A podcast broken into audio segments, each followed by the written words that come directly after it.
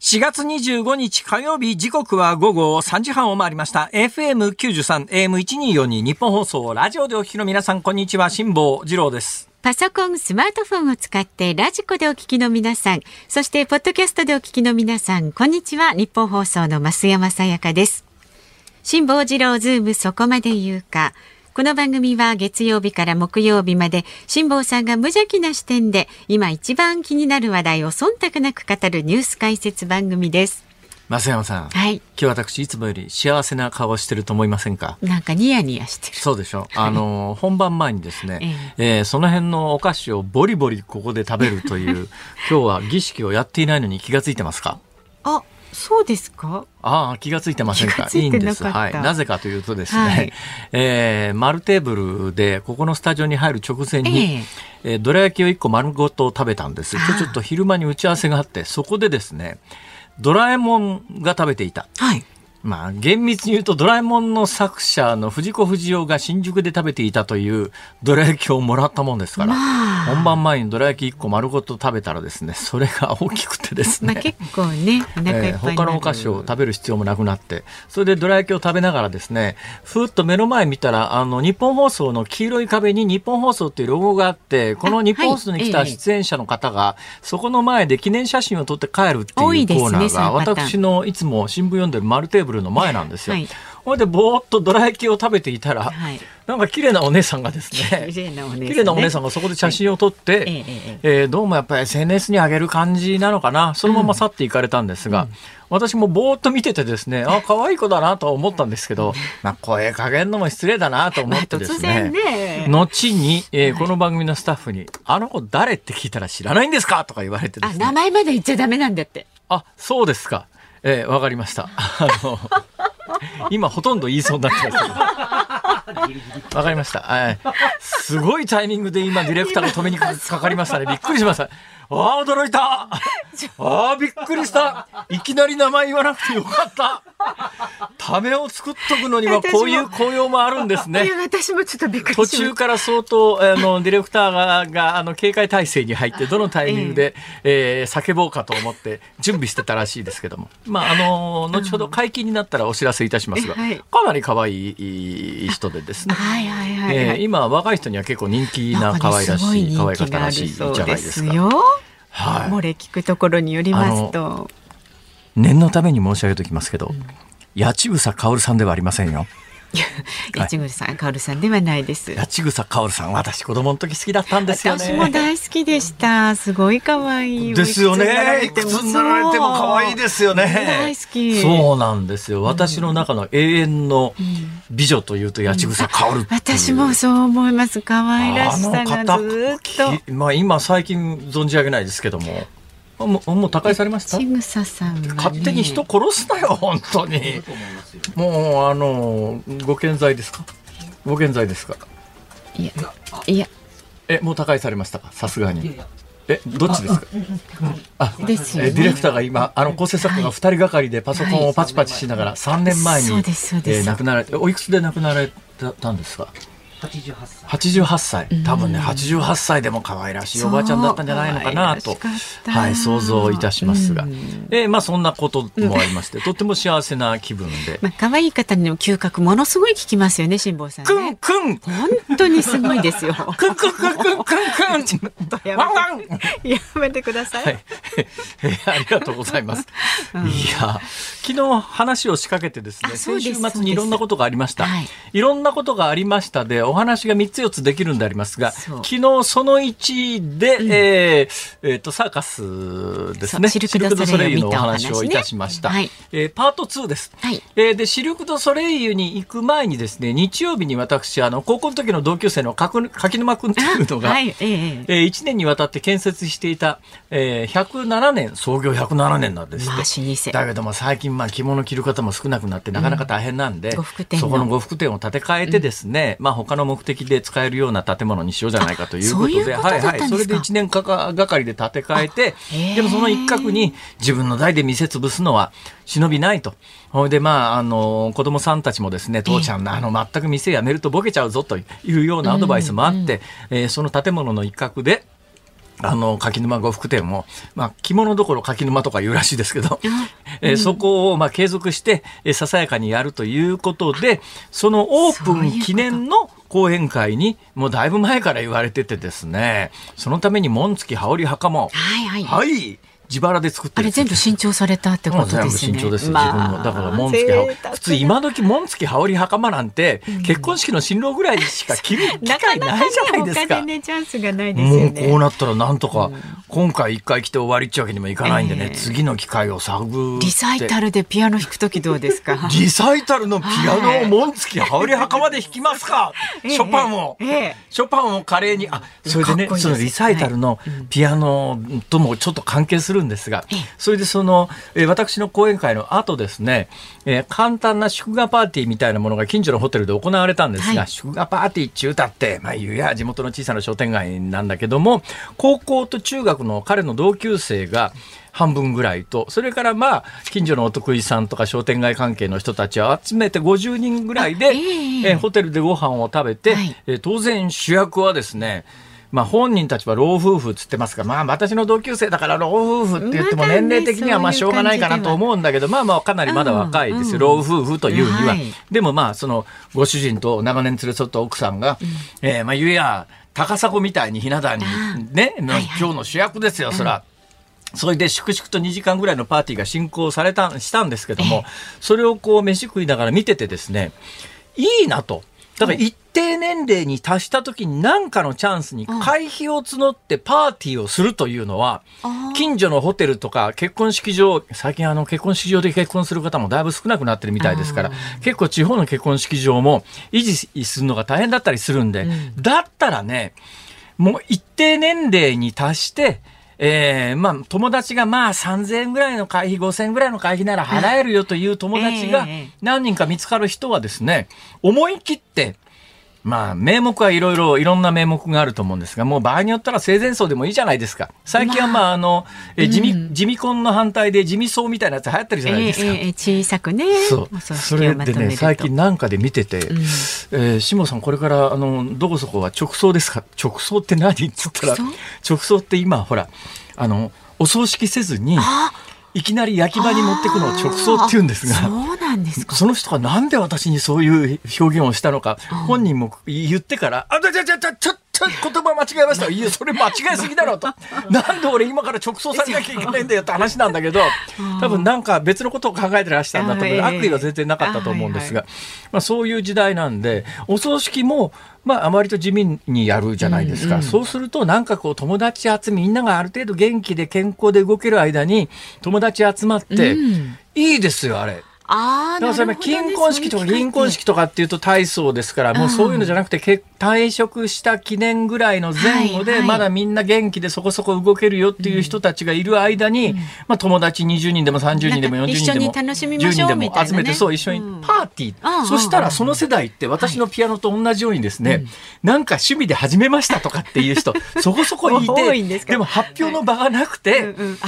なんか発表の場が、なんか呼んでくれたら俺の尺八披露するのにとかっていう人結構そこそこいると思う。俺の三味線もあの頼むからあの人前でやんないでくれレベルの家族に嫌がられて家の中で練習もできないような そういうものをでもやっぱりちょっとやってるからには誰かに見てもらいたいとか聞いてもらいたいとかあるじゃないですか。でそういうタイミングを作ってもう友達で順番にですね毎年まあ上半期と下半期で1回ずつぐらいで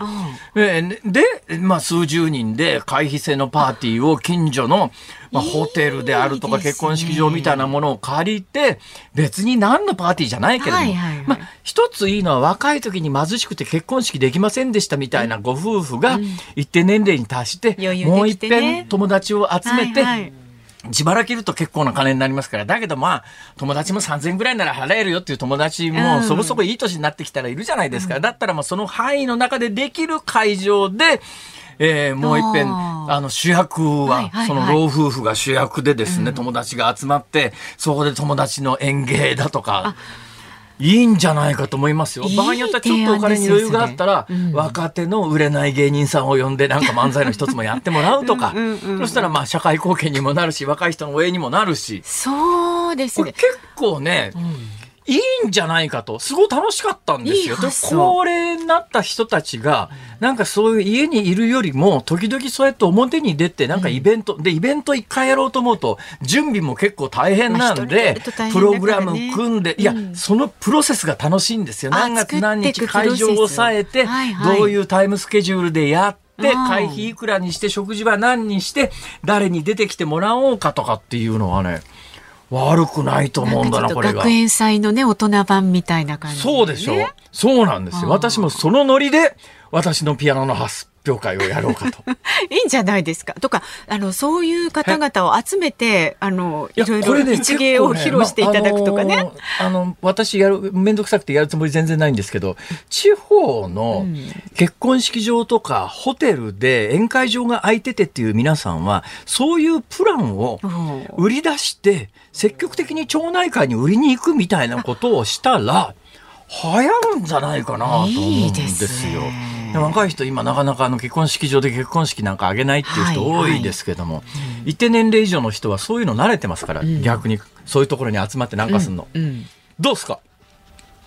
いいでしょ？いいと思う。いいでしょ？いいと思う。いやさっきのその黄色い看板の前にいた子が可愛くてね。ちょっとそこに結局話は戻るんですね言わないでくださいね名前はねえ、八千草薫さんではありません。ではありません。はい、えー、あと私が 長年憧れていた方、皆さん亡くなられましたね。小原玲子さんも亡くなられたしな。私ね、あああああいうタイプ好きなんですよ。辛坊さんのああいうタイプっていうのはもうなんか各方面に全方位にあるのでね、まあ、ちょっとよくまとまりが全方位外交ですから。はい。えー、先行ってください。はい。はい。では株と為替の値動きをお伝えしていきます。今日の東京株式市場日経平均株価続伸しました。昨日と比べて26円55銭高い28,620円7銭で取引を終えました。高決算を発表する企業が相次ぎ投資家心理が上向きましたで一時取引時間中として今年の最高値を更新しましたが午後に入って上げ幅を縮めました為替相場は現在1ドル134円20銭付近で取引されています。で昨日のこの時間と変わらずとなっているんですが現在ユーロに対して円安が進んでいるということで1ユーロあたり148円30銭付近とおよそ8年4か月ぶりの円安ユーロ高になってるんですって。うんまあそれでなくてもヨーロッパ方面、はい旅行に行こうと思うと今とんでもない料金の旅行プランなんかが新聞に出てますけどね、はいはいはい、まあぶっちゃけ私なんかああいう広告見ながらこの金払って誰行くんだよっていう感覚なんだけど払える人はいるんですね、ね、結局二極文化なのかもしれないですよ。だからある意味あの小泉竹中時代に日本の格差広がったみたいなことが盛んに言われましたが、えー、いやそれとは別次元のことが今なんか日本で起きてるような感覚が私なんかありますけども、冒頭なんか幸せそうな顔してるでしょと聞いた時にあと2つぐらい話す話があったんですが、そのうちの1つだけここでお話をしておきます、えー、このスタジオフロアにある日本放送ガチャの中身が新しくなりましてはい、日本放送ガチャガチャ。今までは、えー、マイクのスイッチの花風であるとかマイクであるとかスタジオセットだったんですが、はい、それに加えて、えー、スタジオの、えー、パーソナリティ感覚が味わえるランチョンマットとかですね。型もありますね。そうですよ。はい。レアですスタジオ周りの新しいガチャが、あ、日本放送ガチャが新しくなって、うん、新作続々登場っていうのを見てて、はい。はい、あ、なかなか楽しいなと思ってですね、ね、これガチャガチャの森で皆さんにもお試しいただけるんですよね。はい、うん、えー、いうことでございます。はい、ぜひどうぞ。さあ、ズームそこまで言うか。この後は昨日の夕方から今日この時間までのニュースを振り返るズームフラッシュ。で、4時台にズームするのは、チャット GPT 犯罪悪用のリスクはということで、今日ちょっとお久しぶりです。IT ジャーナリストの三上えー、ひよさんにお話伺います。ちょっと、あんだけ出てきてる人の名前を。一瞬と。忘え、ひろしかようかですか。あ、わかる。それはわかる。え、ね、それはしょうがないね。どっちでもいいじゃないですか。いや、ようさんはようさんです、そうですか。はい、失礼いたしました。私今の今までひろしだと思ってた。三上洋さんお迎えいたします。で、5時台は中国で BMW 批判対中国の投資に影響も厳しいですよなんつったって後で解説しますがね食い物の恨みは恐ろしいですからね。まあ、そこが発端にね、はい、なってこんなになってしまうというニュースにもズームしていきます。さあ番組ではラジオの前のあなたからのご意見お待ちしております。メールは z o o m zoom アットマーク一二四二ドットコム。番組を聞いての感想はツイッターでもつぶやいてください。ハッシュタグ漢字で辛坊治郎、カタカナでズーム、ハッシュタグ辛坊治郎ズームでつぶやいてください。で今日の番組のエンディングでお送りするズームオンミュージックリクエスト。今日のお題はニッポン放送ガチャに新作が登場した時に聞きたい曲。ニッポン放送ガチャに新作が登場した時に聞きたい曲。これいろいろね、想像膨らまして送ってください。選曲の理由も書いて、ズームアットマーク 1242.com でお待ちしております。この後はズームフラッシュです。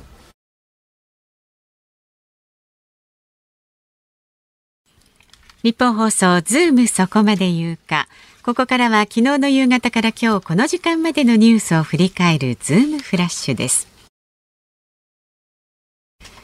スーダン軍と準軍事組織 RSF 即応支援部隊は新たにアメリカの仲介で現地時間25日午前0時日本時間の今朝7時から72時間の停戦に合意したと表明しました。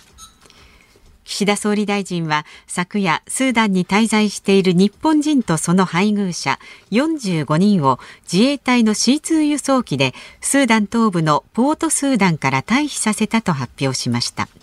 今回スーダンが武力衝突が起きてから日本人が自衛隊機で退避するのは初めてです。アメリカのワシントン・ポスト紙は昨日流出した機密文書をもとにウクライナ国防省がロシアの侵攻から1年となる今年2月24日にモスクワへの大規模攻撃を計画していたと報じました。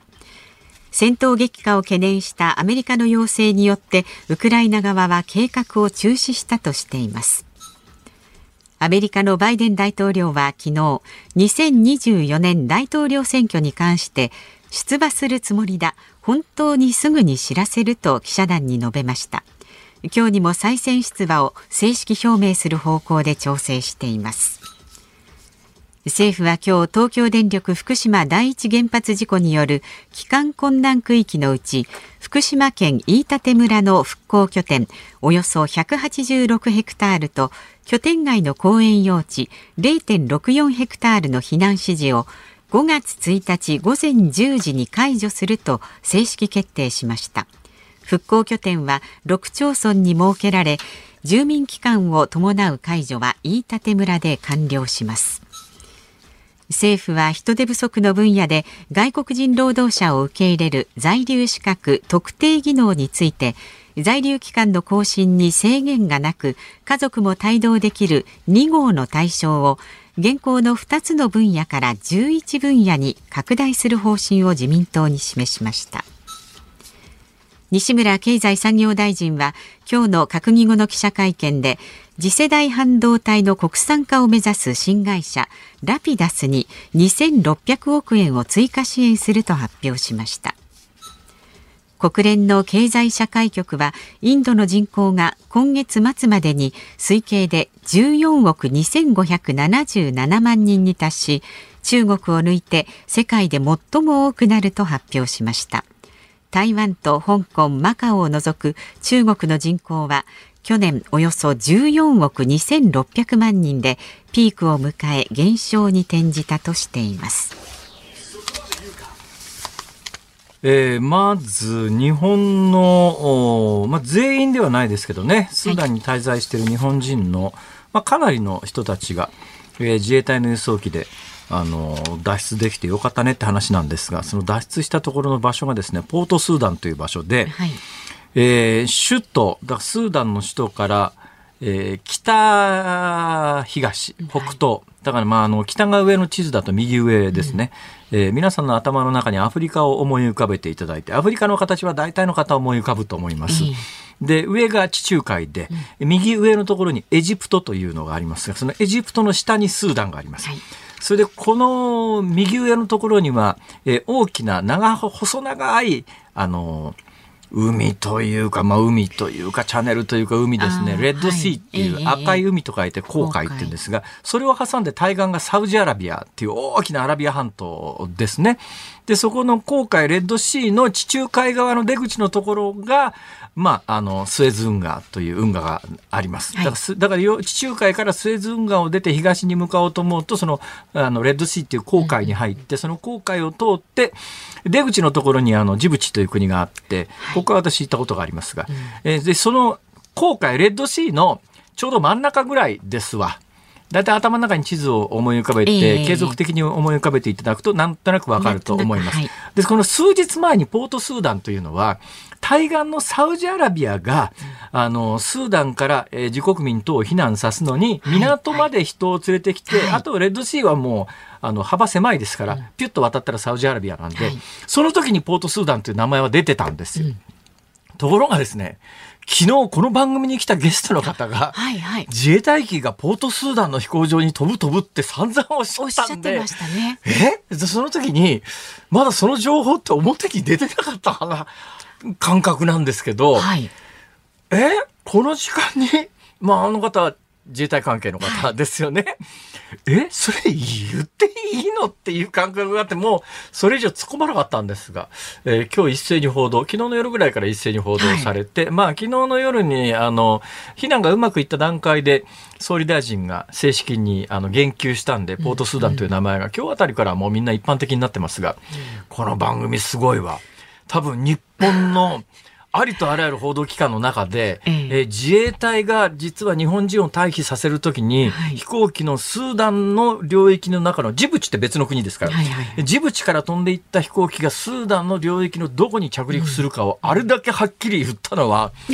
この番組最初じゃないかなと思ってですね。まあ、もうはっきりおっしゃってましたもんね、はい、昨日ね。ええ、でもこれ以上これそれ言っていいんですかとかっていうのを言っちゃった後で言うのも気の毒だなと思ったんで。辛さんそう思ってたんですはい、黙ってたんですけど。なるほど。はい、まああの以上です。よかったですね。はい、まだあの10人ぐらいは国境線に残ってるという話もありますんでね、うん、残る皆さんも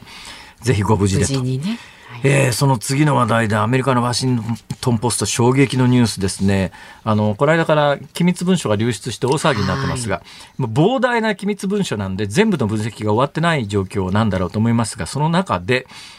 えー、去年の2月24日に、ロシアがウクライナになだれ込んだんですが、そこから1年にあたる今年の2月24日に、ウクライナは、ロシアの首都のモスクワに軍事攻撃するという計画があったと。ねまあ、どんな攻撃をどんな形で、だから爆弾を仕掛けるのか、無人機飛ばしても迎撃さ、まあ、首都の防衛もきあのきついっていうか、しっかりしてますから、どういう手段だったのか分かりませんけれども、で、これはアメリカが、いや、それをやると、ロシア刺激しすぎだからやめろっていうんで、ウクライナの計画が中止になったという。えーかなりゾッとする話ではありますが、ウクライナの気持ちはわかりますね。一方的に攻撃されてるわけだから。うん、だから、あの、キキーフ攻撃されてるわけだから、ウクライナがモスクワ攻撃してどこが悪いって話なんだけれども、でもこれ現実にやってしまうと、はいプーチン大統領何するか分かんない男ですから、まあ、あの、うん、まあ、とりあえずは気持ちは分かるけど回避されてよかったねって話だと思います。ズームフラッシュでした。4月25日火曜日時刻は午後4時。まもなく4分になります。東京有楽町日本放送第3スタジオから辛坊治郎と。増山さやかでお送りしています。さあ辛坊治郎ズームそこまで言うかここでプレゼントのお知らせです。二階堂酒造からプレゼントです。今週は木曜日までの毎日ズームをお聞きのあなたに大分麦焼酎二階堂 900ml 入りを2本セットにして6人の方にプレゼントします。ご応募はもちろん20歳以上の方に限らせていただきます。ご希望の方はぜひメールで送ってください。メールアドレスは zoom zoom アットマーク 1242.com お名前とご住所と電話番号、そして必ず年齢をお書き添えの上ご応募ください。で、今日の分の応募は深夜0時までですからタイムフリーでねお聞きの方も間に合うようでしたらぜひ参加してください。当選者の発表は商品の発送をもって返させていただきます。ぜひご応募ください。さあ、えーと、今日のズームオンミュージックリクエストのお題は何でしたっけ、えー、あそうだ日本放送ガチャに新作が登場した時に聞きたい曲です。日本放送ガチャに新作が登場した時に聞きたい曲ね。こちらもお待ちしておりますので番組の感想なども一緒に書いてこちらまで。メールは ZOOM zoom アットマーク 1242.com 番組の感想はツイッターでもつぶやいてください。ハッシュタグ漢字で辛坊治郎カタカナでズーム。ハッシュタグ辛坊治郎ズームでつぶやいてください。この後はチャット GPT 犯罪悪用のリスクはという話題にズームしていきます。ニッポン放送がお送りしていますズームそこまで言うか。この時間取り上げる話題はこちらです。チャット GPT 犯罪悪用のリスクは人工知能による対話型サービスチャット GPT が広がり社会を大きく変えることが予想される一方多くの問題も浮上しています。5月の先進7カ国首脳会議 G7 サミットでは国際的なルール作りが議論される予定になっています。では今日はこのニュースにつきまして IT ジャーナリストの三上洋さんに伺います。お久しぶりです。IT ジャーナリストの三上博ではなくて三上洋でございますよろしくお願いいたしますあれ三上さん。はい。いや私ね3月ぐらいに、はい、あ三上さんともこれで縁が切れるんだなと思ったんですよ。いや、3月ぐらいにネットニュースかなんか見てたら、4月から、えー、昼のテレビの帯かなんかのコメンテーターがするみたいな。おいやいや、全然。そんな記事があって。いや、全くないですよ、全くない。え？ー、なんか写真出てましたよ、なんかテレビに。それはなんか間違ったチャット GPT の答えじゃないですか。本当、はい、あの、全く仕事はないので、はい。日雇いがずっと続いております。そんなことないでしょ。いや、いや、私、間違いなく、三上さんの顔写真、5人ぐらいコメンテーターが並んでるうちの一つが三上さんで、はい、わ、三上さん、テレビのレギュラーの昼間のコメンテーターになるんだと思って。もう来てくれないんだ。そう、あ、ちょうどそれがね、私が見たやつは、あ、この番組の裏ぐらいの時間だったんで、あら、三上さんもちょっと忙しいから無理なんだろうなと。いや、もうそんな仕事があったら喜んでいくんですけどね。あれ、おかしいな、はい、錯覚？チャット GPT 今なんか必死になってディレクターが調べてるけども、何も出てこないということは。そこで調べなくて私に聞いてくださいよ。そりゃそうだ。そりゃそうだ。いや、どうも、あの、ようこそお越しくださいました。ありがとうございます。お忙しい中、すいません。はい、いや、チャット GPT ですよ。はい、もうずっとこれですね。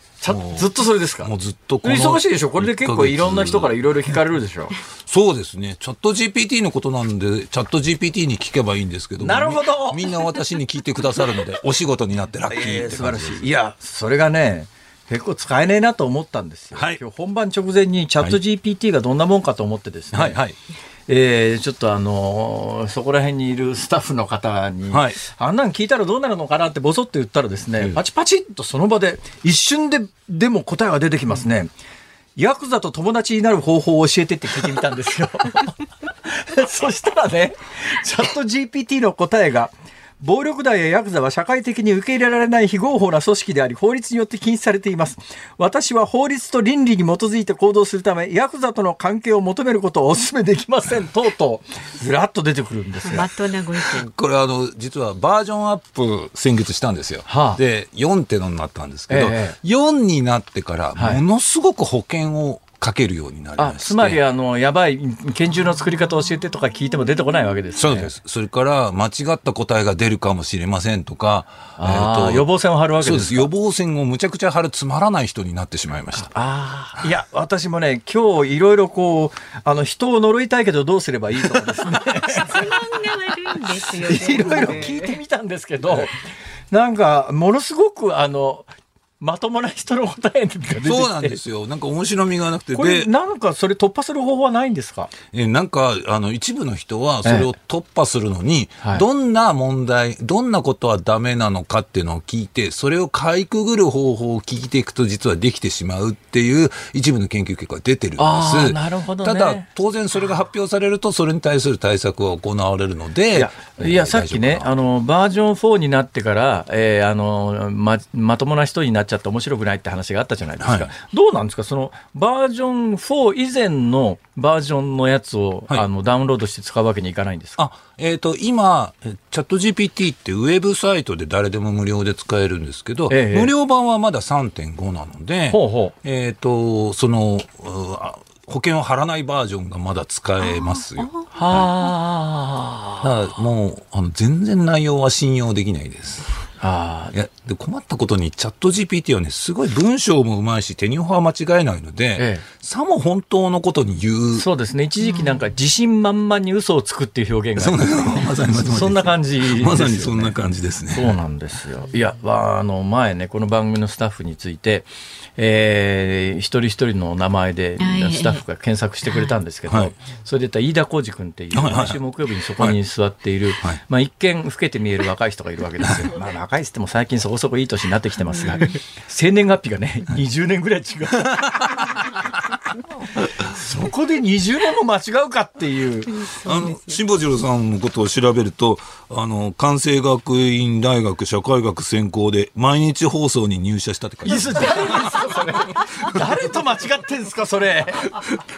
ひどいもんだなそれ。冒険家として知られておりまではいいんですけど世界一周の航海をしたって書いてある。南極北極探検もしてるって書いてあるんですね。誰ですか。いやなんでそうやって間違うんですかねもうねあので巨大な連想ゲームらしいんですよ私も正直ねこの中身がよく分かってないんですけどなんかしに文章のつながりだけでえっ、ー、と連想して、その今までのデータをもとにやるだけだと。ええ、なので、冒険家って言ったら世界一周とかっていうキーワードが出てきちゃうんじゃないかって言われてますね。そういうことか。となると、私も今回ちょっと、えー、のスタッフの人が調べてくれてよく分かったんですけど、今の段階ではなかなかこれ使い物になんねえかなっていう感覚なんですけど、どうですか？使い物にならないです。調べ物としてはアウトです。なんかね、それが最近ほら、行政だのなんだのでやたらこれを使ってって話が出てきてるじゃないですか。はいはい私ね、これ2週遅れぐらいの日本の悪いとこじゃないかなと思うんですけども、チャット GPT っていうのが全世界的に話題になって、そのタイミングで遅れちゃいけないと思って飛びついた人が、やっぱり日本ってシステム構築して発表するのに何ヶ月かタイムラグがかかりますから、その間に全世界的にはこれはやばいんじゃないかとか、使い物にならないんじゃないかとか、いろんな意見が主流になってきたタイミングで、もう何ヶ月も前にスタートしてるプロジェクトだから、今更やめられずに出ちゃったっていう、そんな感覚持ってるんですけどね。あのえっ、ー、と、このオープン AI の CEO、まあ、37歳の若造のアルトマン。アルトマンその人が、えっ、ー、と、先々週日本に来ました。はいはい。で、世界、世界いろんなところを歴訪して、ええ、まあ、このチャット GPT の PR をやってるんですけど、はいはい、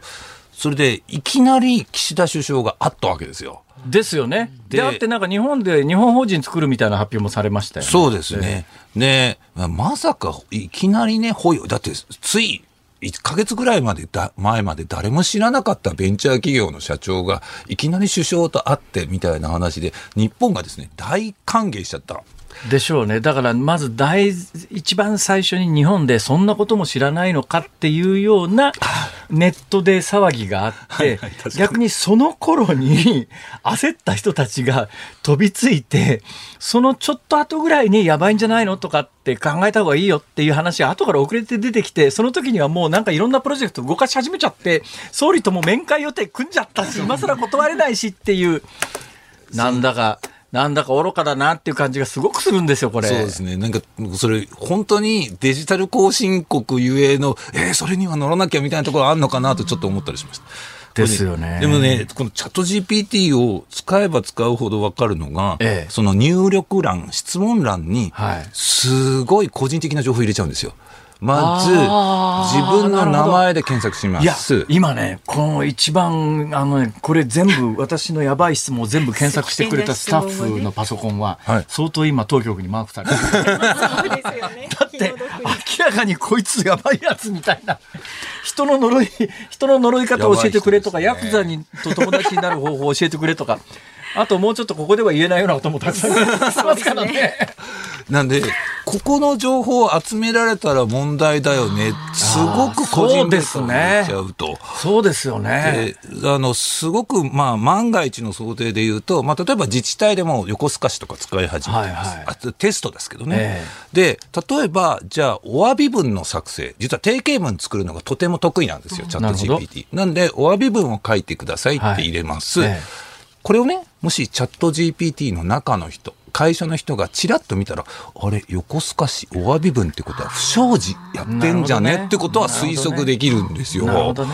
だから、なんか安易に自治体が使っていいのかって私はね。そうですね。今でも大体これのチャット GPT 以前でも、えー、インターネットで検索してると必ず関連商品があのプッシュ広告で出る時代ですからね。はいはい、そうですよね。誰かが、あの、まあ、人間が見てるのかコンピューターが見てるのか分かりませんが、そそのそういう行動は常に監視されてるっていうことですよね。そうですね。なんで、まあ、よく考えてみたら、検索で私たちはそれ散々やってるんですよ。はい、自分の問題点をガンガン検索、えー、キーワード書いてるので、えー、まあそれは Google の中の人が不正したらそれは分かっちゃうかもしれないと、はい、いうことで言えば同じといえば同じなんですが、えー、ただ AI は学習しちゃう恐れがあるんですよ。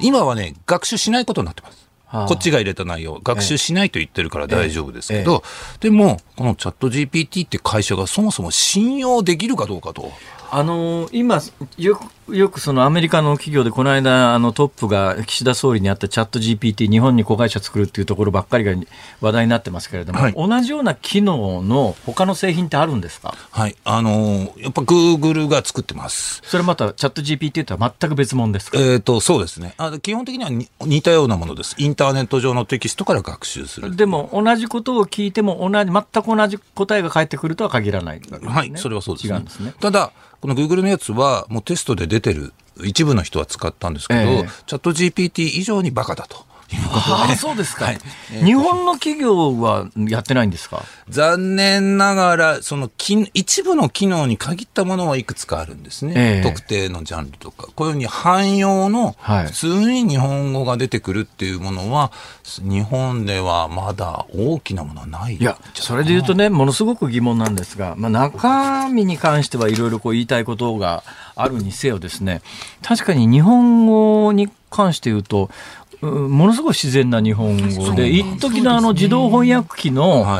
よくあのインターネットであのなんかいろんなものを売りつけてくるサイトで、まあ明らかにこれ日本語変だよね っていうのあるじゃないですか。あんな感覚がないですよね、もう。ないです、なんでこれ外国人が作ったソフトでこんなに綺麗な日本語になってるわけですか？それ、あの、私も答え、それの答えを出そうとして、一生懸命論文とか技術を見たんですけど、さっぱり理解できないです。ただ、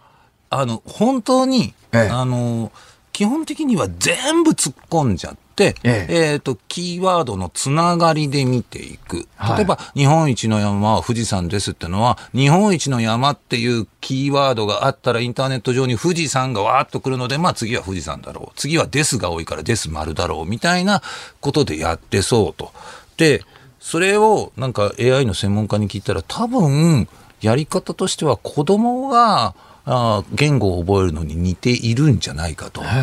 子供だって最初からこう文法とか、あ論理とかを分からず、どんどんどんどん学習していくわけで、それと似たようなプロセスなんじゃないかねってことは教えてくださいましたけど。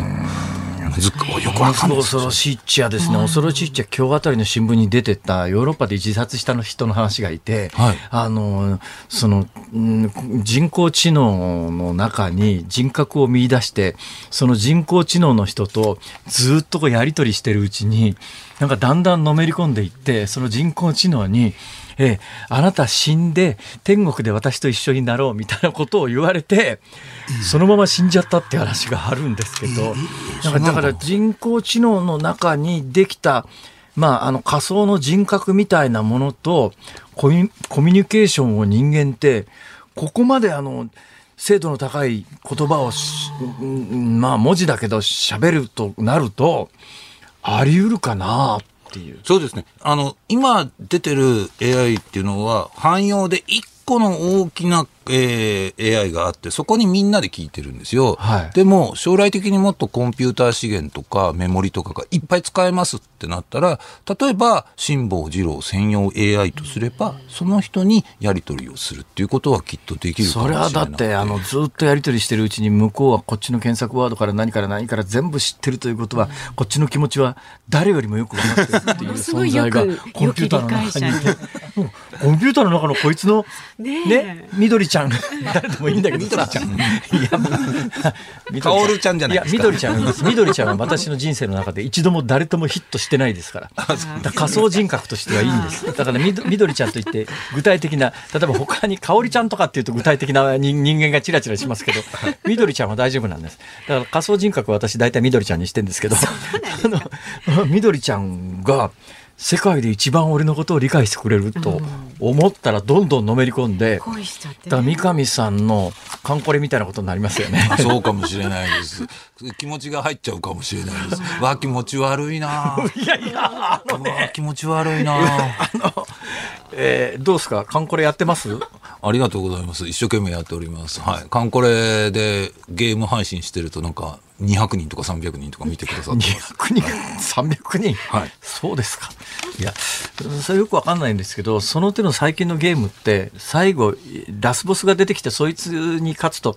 あの、終わりとかそういうのないんですかないんです。それは、その売り切りのゲームの世界だったわけですよ。今はインターネットゲームになってから、そのエンディングがないので、ずっとずっと課金させていくっていう仕組みを作らないやってる人間が飽きるまで永遠にやるということですか？そうです結論がないんですか？そうです。いやだけどね本だってあと何ページ読むと終わりとか結末があるから読んでられるんで、はい、終わりのない小説なんか読めないじゃないですか。でもなのであのイベントは絶対あります。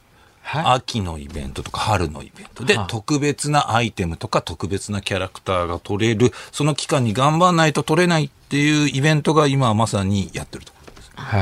す。そうやってそこのじ、そこの、そこで頑張らないと取れないっていう可愛い女の子のキャラクターのためにでも要するに、でも突き詰めりゃデジタルデータでしょ？まあそうですそこにそんなになんで感情移入できるんですか？でも私たちは小説なり音楽なりってデータだじゃないですか。それと同じことだと私は思うんですけど、もうこの話もう多分10回以上やってますけど、一度も理解していただけたことがないんです、辛坊さんに。ないんです、そもそもね。だって、わかんねえもん。わ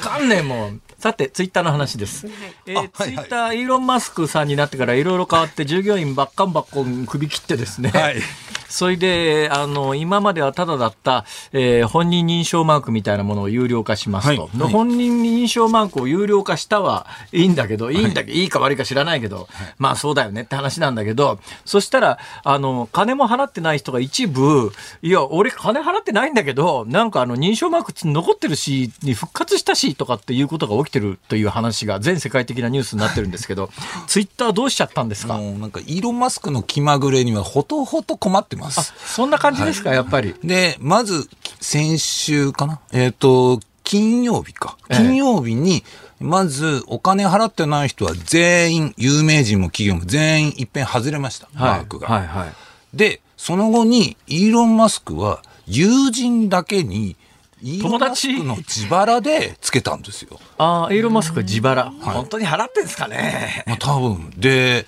その後、非難合々になったので、えー、えー、と、おとといかな？急に100万人以上の人だけ戻したんですよ。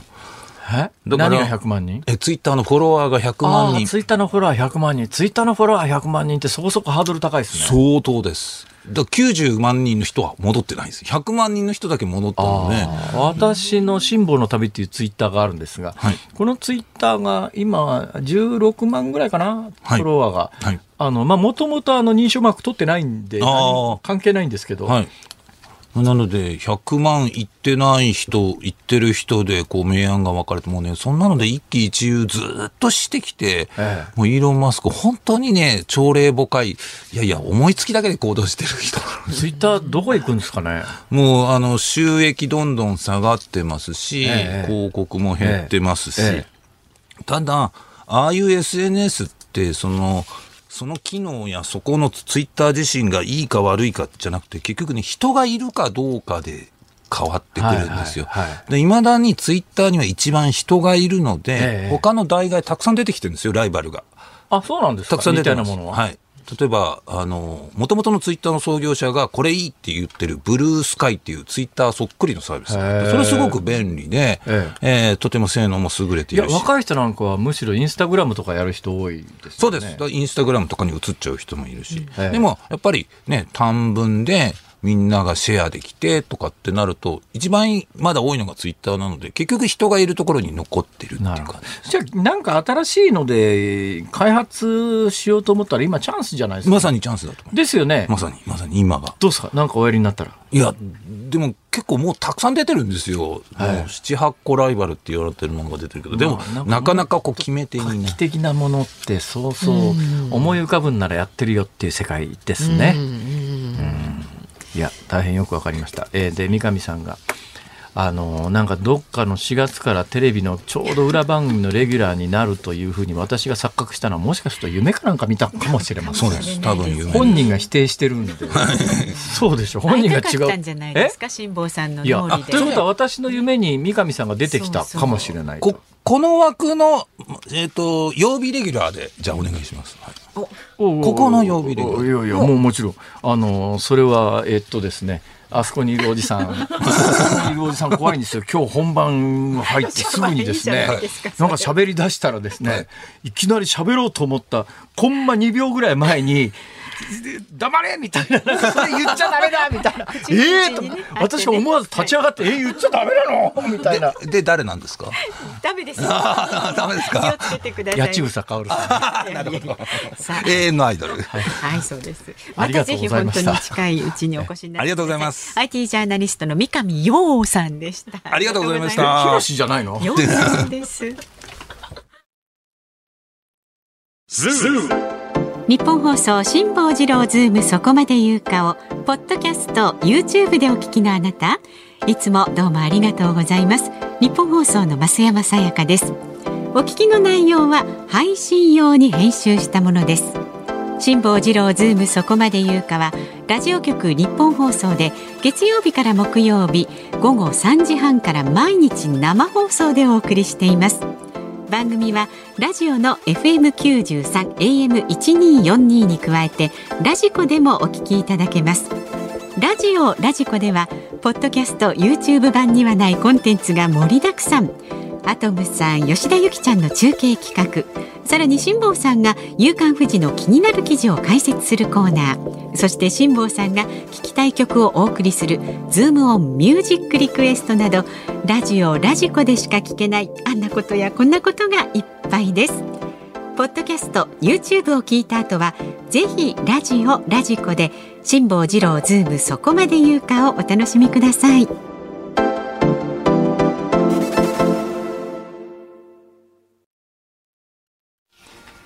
4月25日火曜日時刻は午後5時を回りました。こんにちは辛坊治郎です。こんにちは日本放送の増山さやかです。ズームそこまで言うか。この時間はラジオ聞きのあなたからのリクエスト曲をおかけしますズームミュージックリクエストをご紹介してまいります。ありがとうございます。ありがとうございます。今日もたくさんいただきました。今日のお題は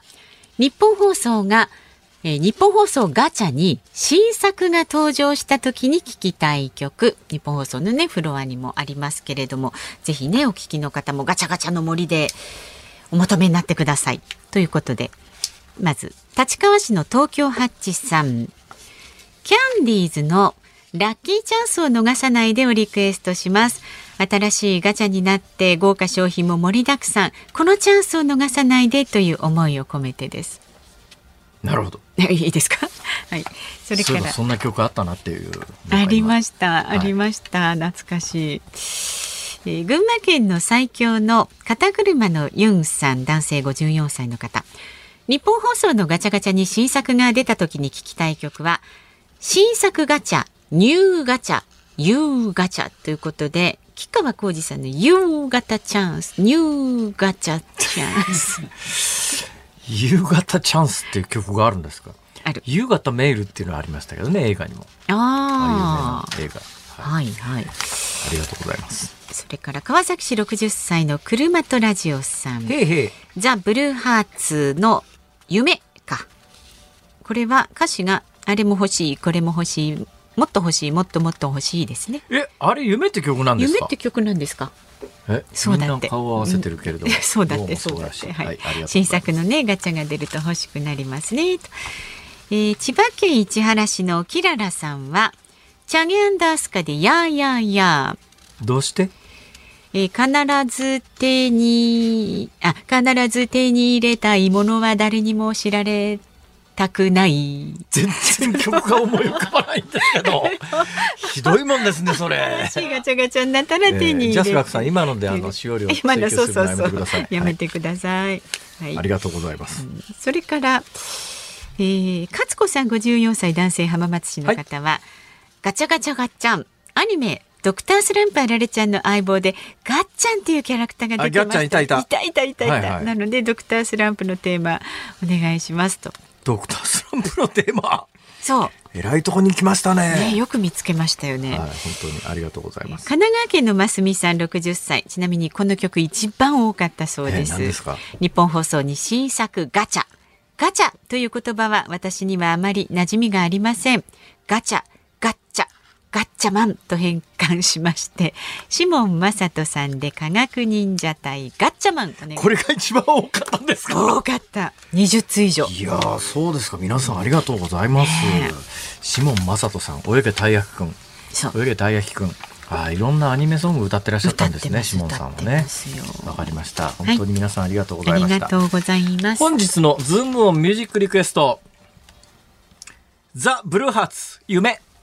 いきますか、はい、はい、ではエンディングでお送りいたします。番組ではラジオの前のあなたからのご意見24時間お待ちしております。メールはズームアットマーク 1242.com でお待ちしております。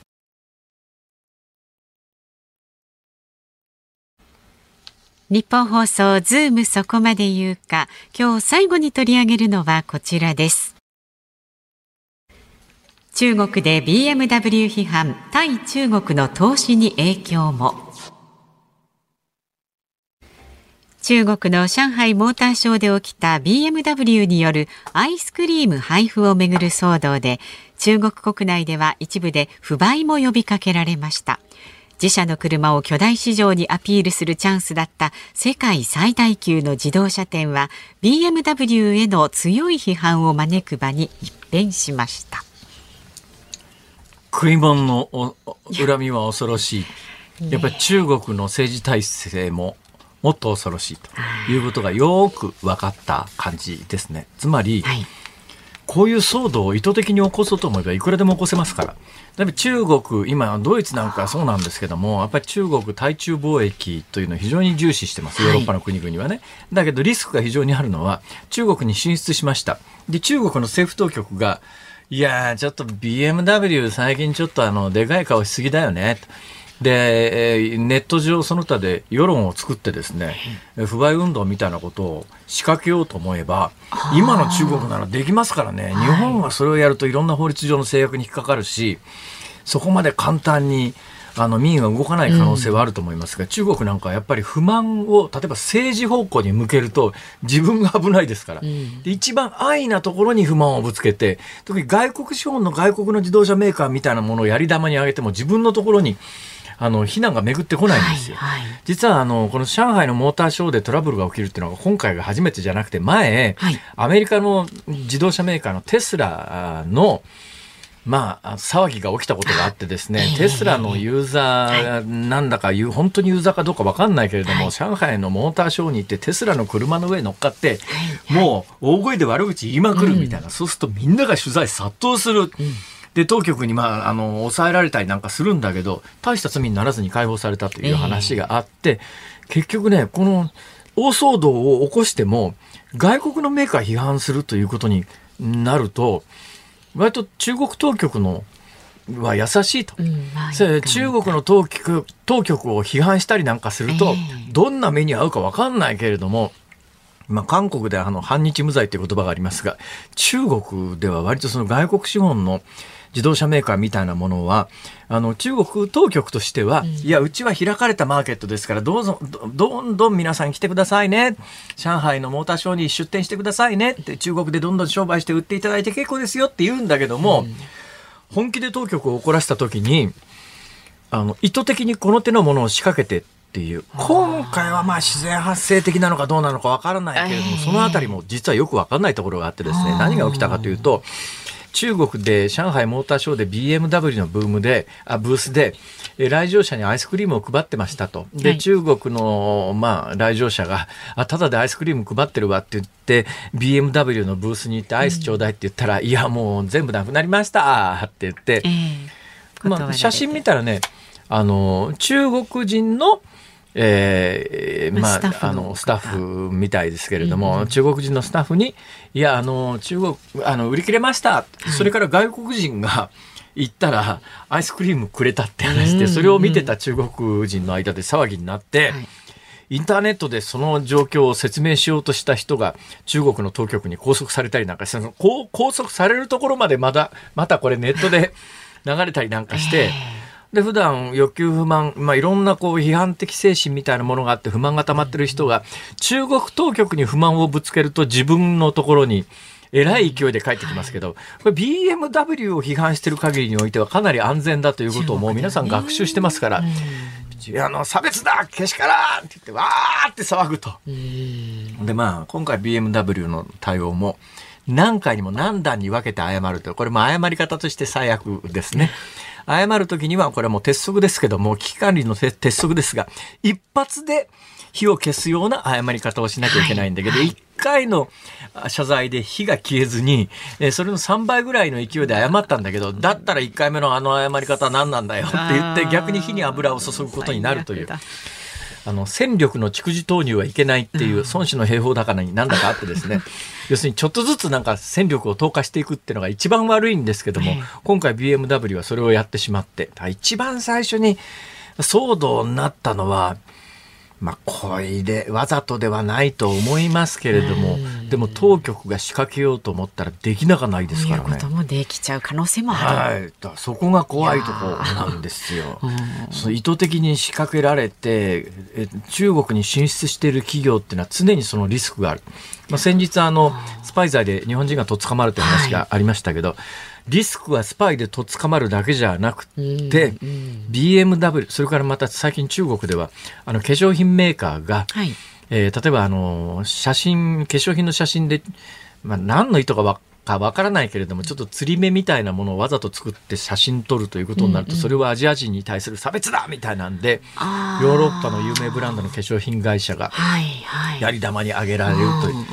それは差別だろうっていうようなこともあればいやそんなこと意識してなかったんだけどいわやり玉に上がっちゃって急に炎上しちゃったっていうこともあるし。まあ、中国に関してはその進出リスクを常に抱えながらだということを理解しとかなきゃいけないんだけども、なんつったって経済規模が日本の4倍になっちゃってますからね、もう。好むと好まざるとにかかわらず、まあ、あの、今日のニュースで中国の人口をインドが抜いたんじゃねって話がありましたけど、はい、まだやっぱり、人口はインドの方が多く大きくても経済的な力は中国の方がまだまだ当分は上ですから、ちょっとまあそういう相手だということを、えー、重々認識しながらのお付き合いというのを考えていかないといけないよというそういう話ではあります。ズームオンでした。ズモミュージックリクエストをお送りしたのは川崎市車とラジオさんからのリクエストザ・ブルーハーツ夢でございました。ありがとうございました。さあ、日本放送、この後はですね、ショーアップナイター、甲子園球場で行われる予定だった阪神対巨人戦が雨のため中止になりましたので。雨ですかそうです。西日本は。うん。だ今夜の。日本って一括りにして、ね、まあ、広いですけど、少なくとも甲子園球場あたりはね。はい、で、今夜の日本放送、ショーアップナイターは、横浜スタジアムから DNA 対ヤクルト戦をお送りします。解説は野村弘樹さん、実況、日本放送、荒川裕二アナウンサーでお届けいたします。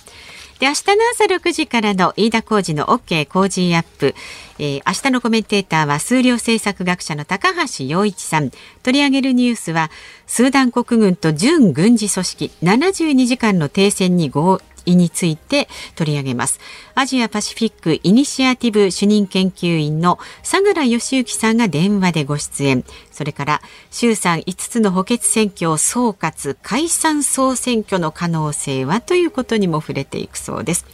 でこの番組は南極にある昭和基地で取材を行ってあのお電話で出ていただきました、はいはい、フジテレビの大塚隆弘記者に南極で行われるさまざまな観測や生活について伺う。このスタジオにお越しいただけるそうですかですよねなんか。南極もなかとか持ってきてくれるのかな？南極もなかっていうものがあるのですか？南極昭和基地どら焼きとかほらないですかね？なんかそういうやつ、ペンギンキーホルダーとか。えー、わかんないですね。あの、ラジオパークでもね、あの南極の氷を展示してまして。私もその氷に触らせてもらったんですよ。南極の氷ってなんかパチパチ言わないですか？そうなの、そうなの。なんかあの要するに細かい気泡が中に封入されてるから、溶け出すとそれがパチパチ言うんですよね。そうなんですあれでね、オンザロックかなんかいいと思いますよ。いいですね。南極に思いを馳せながらね、南極の氷でオンザロック。うん、その氷どこにあるんですか？あれはまだ残ってるのかな？もう溶けちゃった？のもしこの日本放送の冷凍庫にあるようだったら。うんうん盗んで帰ろ う。もしあればねじゃあね。盗ませるわけにはいきませんけれどもね。そう大体、冷凍庫見たことないよねこの間から私何回かね冷凍庫に物を置くと楽だなっていう時があるんですが。でもね日本放送社内にいくつか冷蔵庫ありますんであのちっちゃい冷凍庫はございますよ。じゃあいつもあのなんか帰り困った時には、お申し付けください、はい、辛坊治郎ズームそこまで言うかここまでのお相手は辛坊治郎と。増山さやかでした。明日もある。よー